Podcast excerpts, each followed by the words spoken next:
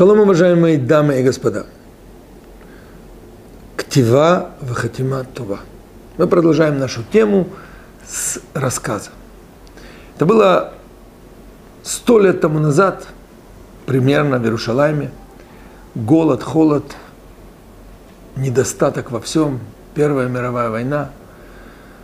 Турки, которые властвовали тогда – Возвращается домой Моэль. Моэль это тот, кто делает обрезание детям. Вдруг видит своего сына маленького, который грызет леденец. Он говорит, сынок, где ты взял этот леденец? Сейчас вокруг такое, а ты где-то взял леденец.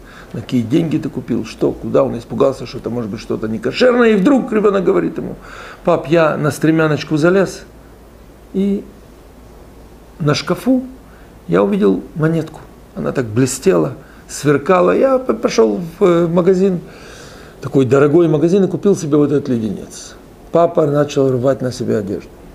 Это были те деньги, там монетка золотая времен Наполеона, которую он получил в наследство на черный день. На день, когда уже не будет выхода, и он эту монетку продаст, и он может купить вот весь вот этот магазин. И он ужаснулся. Сказал, сынок, побежали быстро в этот магазин. Я постараюсь забрать. Он прибегает в этот магазин с этим сыночком. А продавец говорит, не было никакого вот этого золотого запаса Наполеона. Не было никакой монетки. Ребенок принес мне турецкие лиры. Купил на это конфетку, ничего такого не было. Этот человек посмотрел на него и говорит, неужели ты не стесняешься. Ты обобрал нищих людей. Ты, который имеет все, тебе не стыдно. И он с ужасом рассказал об этом людям. Судьям, раввинам. Он пытался отобрать назад эти деньги, но этот человек был неумолим. Постепенно к нему перестали ходить люди, потому что он вор, и он закрыл свой магазин. Причем даже покупать у него никто ничего не хотел. Он продал все за копейки, стал нищим. Амуэль потихонечку продолжал работать, собирал вот эти гроши. Вот закончилась Первая мировая война. Турецкая власть сменилась английской, экономика немножко наладилась, и вдруг вот этот Муэль получает домой заказной конвертик, в котором записочка и вот эта монетка, золотая монетка Наполеона. В письме перед ним извинялся человек, который говорил, я дошел до ручки. Вот в тот момент, когда эта монетка досталась мне, я расскажу тебе как. Я не, могу, не мог видеть смерть своих детей. У меня один ребенок умер от голода. Осталось двое, жена. Я вышел на улицу, я не хотел ничего видеть. Я, я хотел идти куда попало, и вдруг я увидел, как мальчик играется в песочнице вот с этой монеткой. Так играется и идет в сторону магазина. Я подумал, боже мой, это же такая знаменитая, дорогая, недосягаемая монетка. Видимо, отец очень богатый, потому что если он позволяет детям на улице играться вот этими монетками, то, наверное, это все. А у меня дети умирают я позволил себе подкрасться к ребенку. И так, чтобы он не видел, я подложил к нему в карман турецкую монету и взял твою. Я продал ее, заработал деньги, спас семью, вывез их, и сейчас со стыдом в глазах, с тяжелейшим состоянием на сердце, я сообщаю тебе это. Дамы и господа, понятно, что он поступил ужасно. Но поступил ли нормально Муэль? Потому что магазин-то закрылся. И человек пошел по миру. И мы с вами понимаем, что иногда наше осуждение кого-то чрезмерное, строгое, критическое, оно может закончиться очень-очень плохо. Недавняя история в Израиле, как осудили, причем показали по всему Хадашоту. Хадашот это новости. Э, Рошаир это мэр города – совсем недавно, месяц тому назад, как он берет, просто буквально сфотографировано, как он берет взятку. какого-то строительного подрядчика. Он был осужден всеми и морально, и физически, его посадили. Но были люди, которые продолжали демонстрировать на улице свое негодование. Они говорили, мы, мы этого человека знаем. Это человек порядочный, такого не может быть. И даже если такое было, нельзя так строго его судить. И в конце концов, через месяц, публично было извинение перед этим человеком. И в том же Хадашоте израильском показали, что он вышел абсолютно невиновный. Это было все подставлено, подстроено, сфотографировано, как это бывает очень часто. Человека полностью вот уничтожили, его репутацию, всю его жизнь. Это бывает каждый день, каждый год, каждую неделю. И мы возвращаемся к вопросу, как можно осуждать кого-то и как можно осуждать его, оправдывая. Как можно оправдывать каждого человека. Наши мудрецы по-простому объясняют, что оправдывать человека не каждого, а человека, которого более не менее знает, у которого есть репутация, который цадик или средний, так написано.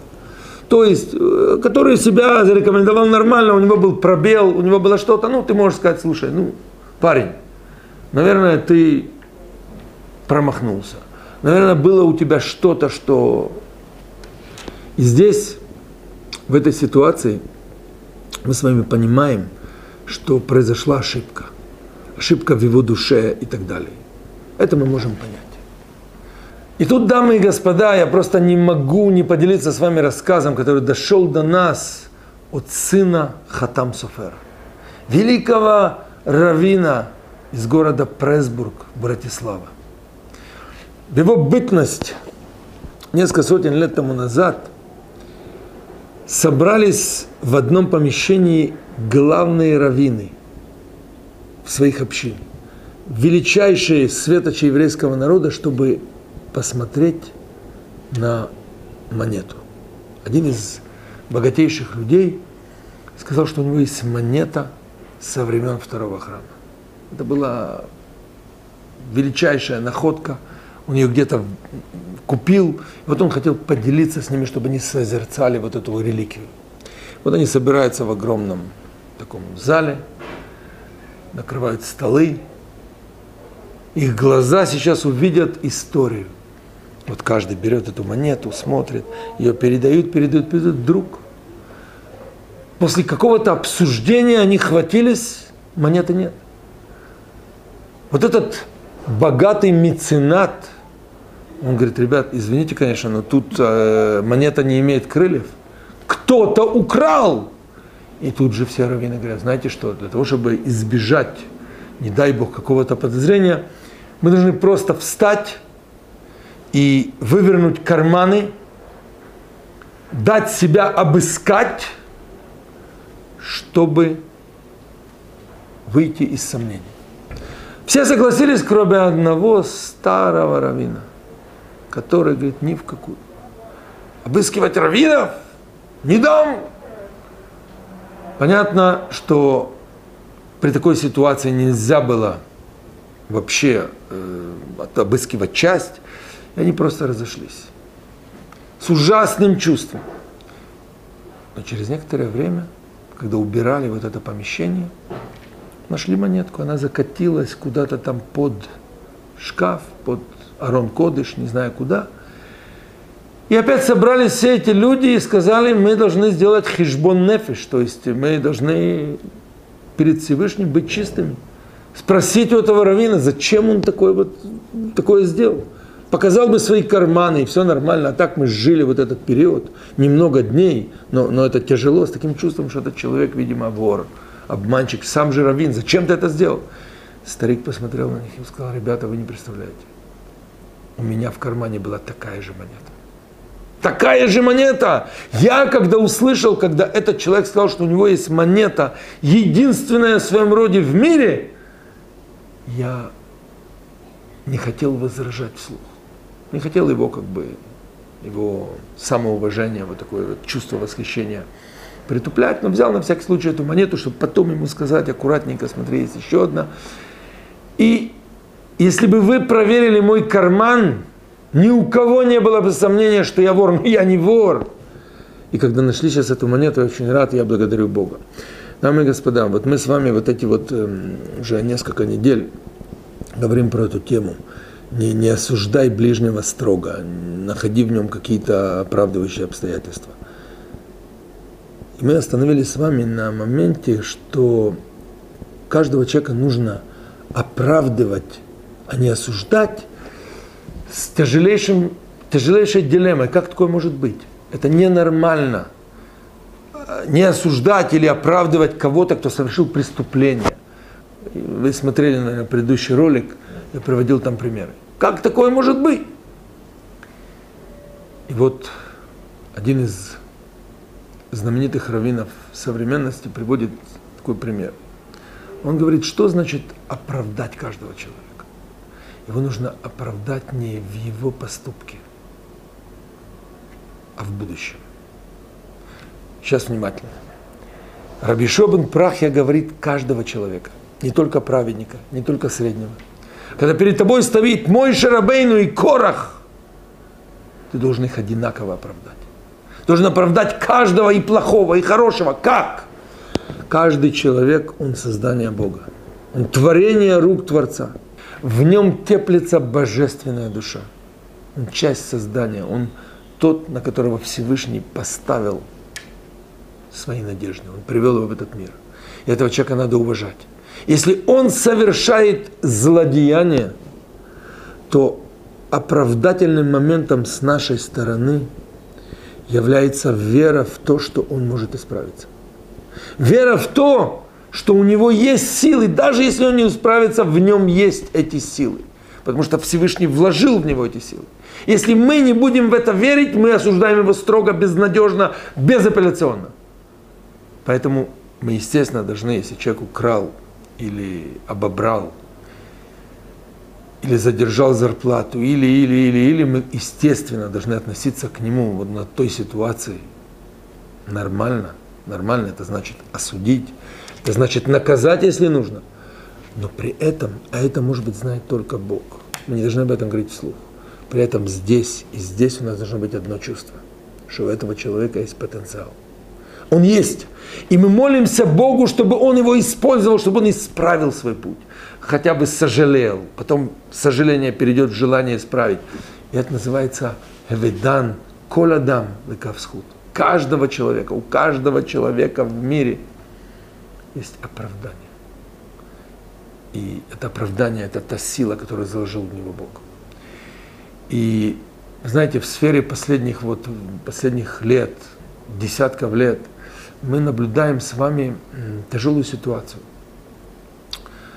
Люди разочаровываются в совместном содружестве.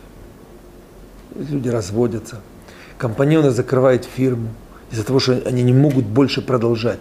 Э, друзья разрывают свою дружбу, подруги и так далее. И вот э, когда мы задаемся вопросом, в чем вот эта критическая точка, где происходит вот это разочарование и желание разорвать все, где этот момент,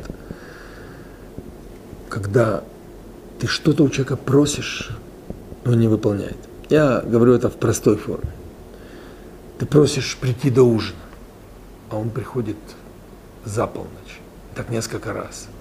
Ты просишь убрать, купить, накормить, завести, что-то сделать, человек ноль не реагируют. Не всегда, но какие-то случаи.